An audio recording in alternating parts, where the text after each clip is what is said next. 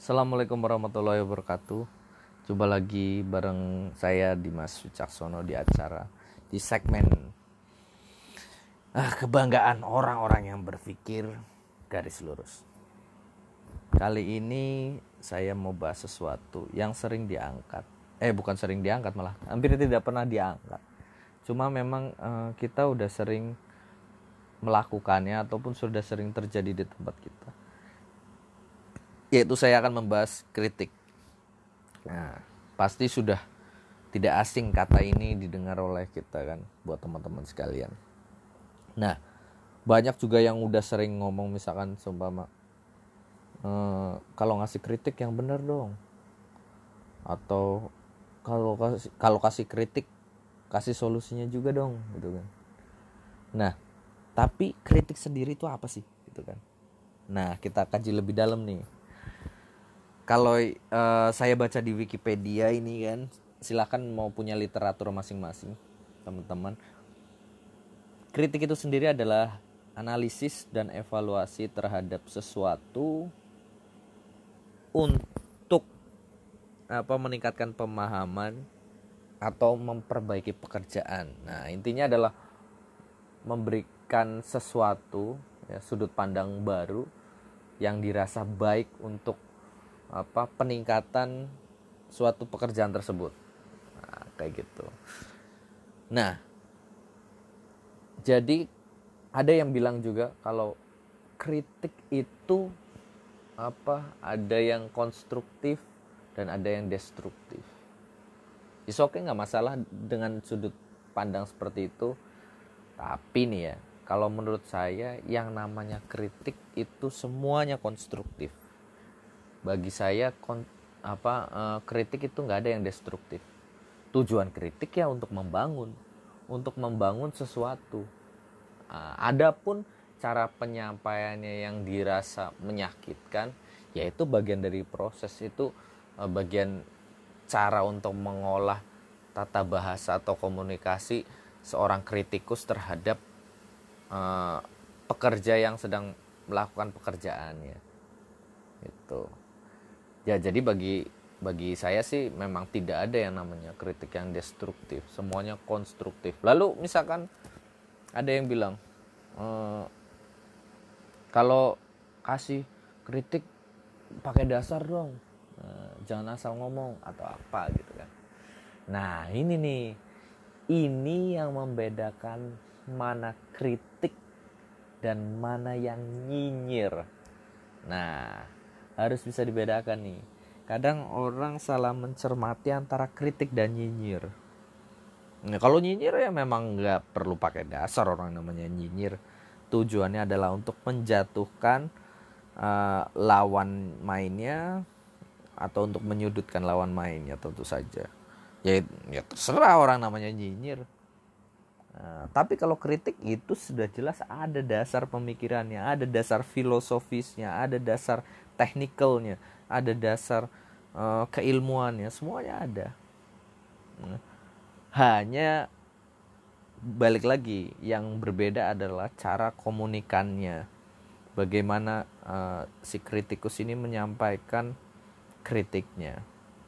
Nah, kritik itu sendiri ada banyak banget nih kalau kita bahas satu persatu. Wah, ini banyak banget. Bahkan di dunia seni nih. Di dunia seni itu kritik itu jenisnya ada banyak teman-teman. Ada kritik populer nih kritik populer itu kritik yang uh, dihasilkan atau didapat dari masyarakat pada umumnya yang tidak mengerti seni seumpama.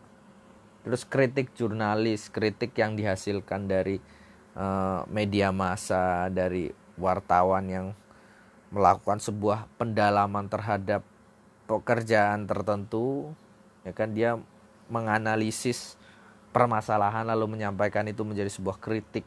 Nah, itu kritik jurnalis. Kemudian ada kritik keilmuan yaitu kritik yang berasal dari pakarnya nih. Misalkan udah ahlinya di bidang seni tertentu.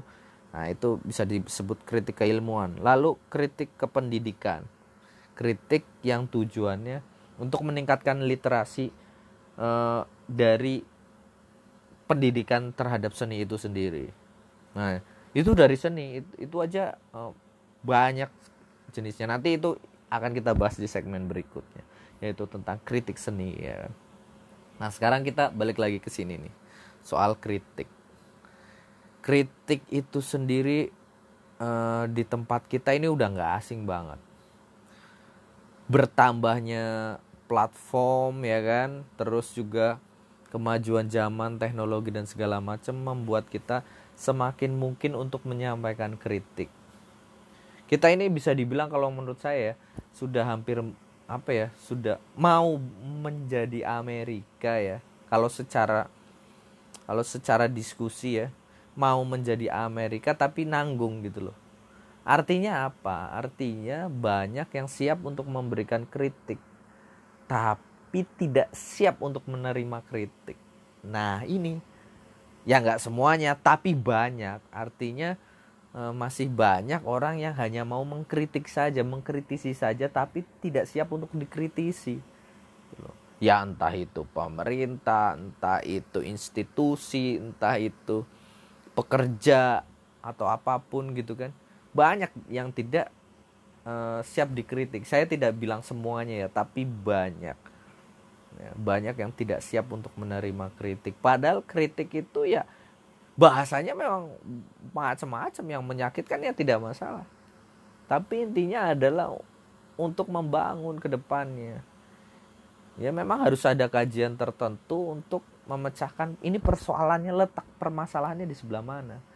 Nah, itulah gunanya kritik. Hanya di tempat kita saat ini tidak banyak yang siap untuk menerima kritikan. Padahal kritikan itu sangat baik untuk meningkatkan mutu dan kualitas kita gitu kan. Nah, eh, apa seumpama nih? Ya kadang-kadang juga yang menyebabkan seseorang tidak siap dikritik adalah merasa bahwa orang tersebut sudah lebih memiliki kemampuan dibanding orang yang memberi kritikan atau sudah merasa lebih dulu, lebih lama, lebih senior, lebih apa ya punya ilmu tertentu di bidang tersebut ketimbang orang baru. Seumpama misalkan profesor di bidang tertentu merasa dia udah punya udah mengkaji sangat lama terhadap sesuatu hal dan begitu dapat kritikan dia tidak siap misal seperti itu dan karena memang uh, dalam saat ini uh, dalam apa perkembangannya kritik itu tetap menyesuaikan dengan perkembangan zaman yang ada jadi ketika ada suatu pembaruan kritik itu pun akan terus lahir gitu loh. Jadi berbagai macam profesi dan keilmuan juga dia harus bisa beradaptasi dengan hal-hal yang baru.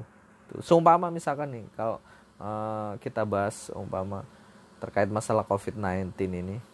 Misalkan sebelumnya ada yang bilang juga bahwa uh, banyak yang bilang kalau uh, COVID-19 ini tidak airborne. Uh, lalu ada lagi dikatakan bahwa sumber lain lagi dikatakan bahwa airborne. Uh, air ada lagi yang bilang airborne tapi dengan keadaan tertentu seumpama dari aerosol itu yang ketika uh, tenaga medis sedang mengobati ya kan lalu bisa terkena dampaknya dari aerosol itu ya kan itu kan selalu berubah. Ada lagi misalkan yang uh, kaitannya sama dengan uh, penggunaan masker. Ya bahwa masker yang berfungsi adalah masker N95 sementara yang lain tidak efektif. Lalu ada berubah lagi. Masker N95 hanya untuk tenaga medis. Ya kan? Kalau buat apa uh, masyarakat biasa gunakanlah masker kain. Karena bisa uh, untuk paling tidak meminimalisir sampai angka 70% gitu kan. Nah, itu kan selalu terjadi perubahan gitu kan. Nah, perubahan-perubahan ini bukan berarti lantas bahwa wah uh, dokter tertentu, dokter ini atau uh, WHO atau tenaga medis ini atau pengamat ini berkata wah ilmunya ini nggak bener nih nggak valid nih bukan seperti itu artinya selalu ada pembaruan dan memang harus karena ini hal yang baru gitu loh ya, jadi memang sel, uh, dalam suatu ilmu atau pekerjaan memang pasti kita dihadapkan dengan suatu pembaruan nah, dan ini ketika ada kritik yang masuk kita harus siap karena di situ kritik bekerja. Kritik bekerja adalah ketika ada sesu ada pembaruan namun ada ketidaksiapan untuk menerima pembaruan itu, yaitu kritik itu masuk di uh, tempat seperti itu memang. Nah, celakanya di kita ini adalah ya itu tadi saya bilang bahwa banyak yang tidak siap untuk menerima kritik. Nah, penyakit yang terjadi di sekarang dengan banyaknya platform digital gitu kan. YouTube, Instagram. YouTube itu ada tombol likes, ya kan. Di Instagram pun ada tombol likes, di hampir media sosial banyak itu uh, likes, ya kan, likes. Ya kan? Di YouTube ada uh, dislike ya. Oke, di YouTube ada dislike tapi kebanyakan dislike eh, kebanyakan like orang menunggu untuk seberapa besar yang uh, memberikan likes misalkan seribu uh, seribu likes nih wah berarti postinganku saat ini bagus. Wah besok misalkan turun jadi 500 wah berarti postinganku jelek nih. Wah kacau nih likesku cuma sedikit. Nah itu kan itu itu bisa menjadi mengganggu gitu kan. Hal yang mengganggu seperti itu yang berbahaya ketika fokus nilai kita e, berfokus pada jumlah likes ya kan? E, sementara ketika ada yang mengkritik atau weh konten lu jelek ganti dong. Wah kita nggak siap tuh. Nah, kita misalkan kita hapus kolom kolom komennya nggak dikelihatanin kalau di YouTube gitu kan. Atau Instagramnya dipegang sama orang biar kita nggak ngelihat. Kalau misalkan ada komentar-komentar yang uh, buruk ataupun dislike dislike gitu kan. Nah ini yang kacau ini. Budaya haus akan sanjungan ini yang akhirnya bikin kita nggak maju. Kalau dikritik sedikit kita merasa waduh kita apa sih kita uh, kok kayaknya nggak bisa berbuat sesuatu yang maksimal atau ah lu ngerti apa sih lu? Ngeritik aja gitu kan. Nggak seperti itu gitu loh. Ini yang celaka ini di sini sebenarnya. Karena orang banyak mengharapkan like kan tidak siap untuk menerima dislike. Padahal di budaya diskusi yang begitu bebasnya ini ya harus siap nggak nggak boleh baperan. Sedikit sedikit baper sedikit sedikit baper. Itu kan kapan majunya?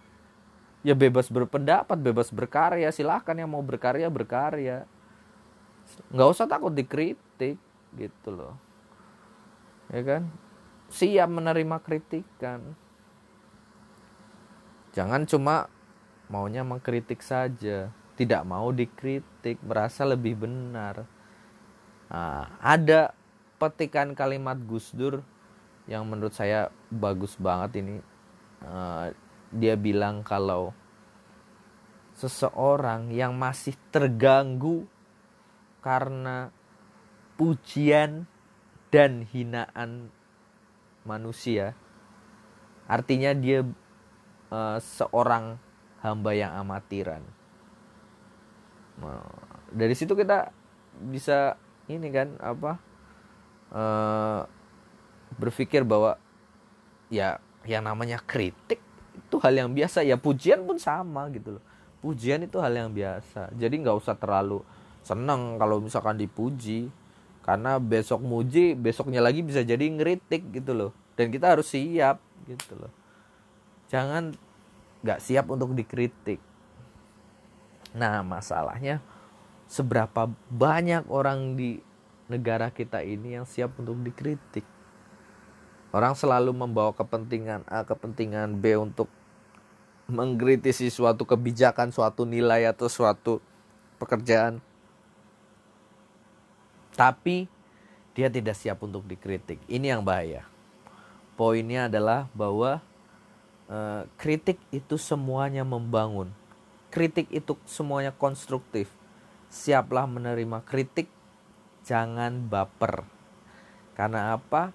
Eh, orang yang baper itu tidak akan meningkatkan pekerjaan dia ya, meningkatkan kualitas atau mutunya dia jadi baper itu nggak bikin lo jadi lebih hebat gitu loh atau ketika lo tersinggung.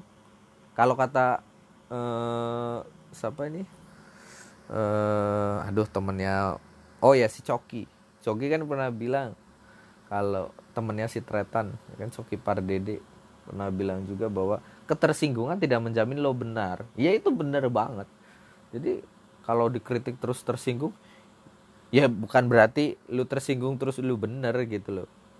Lu lu memang salah kan ya lu harus evaluasi. Evaluasi itu uh, luas ya artinya jadi jangan menyuruh orang untuk mengevaluasi diri sementara lu nggak pernah mengevaluasi diri lu sendiri. Jangan pernah mengkritik seseorang kalau lu tidak siap untuk dikritik. Nah, lu harus siap untuk dikritik. Jadi poinnya teman-teman untuk sore hari ini adalah jadilah manusia yang siap untuk menerima kritikan.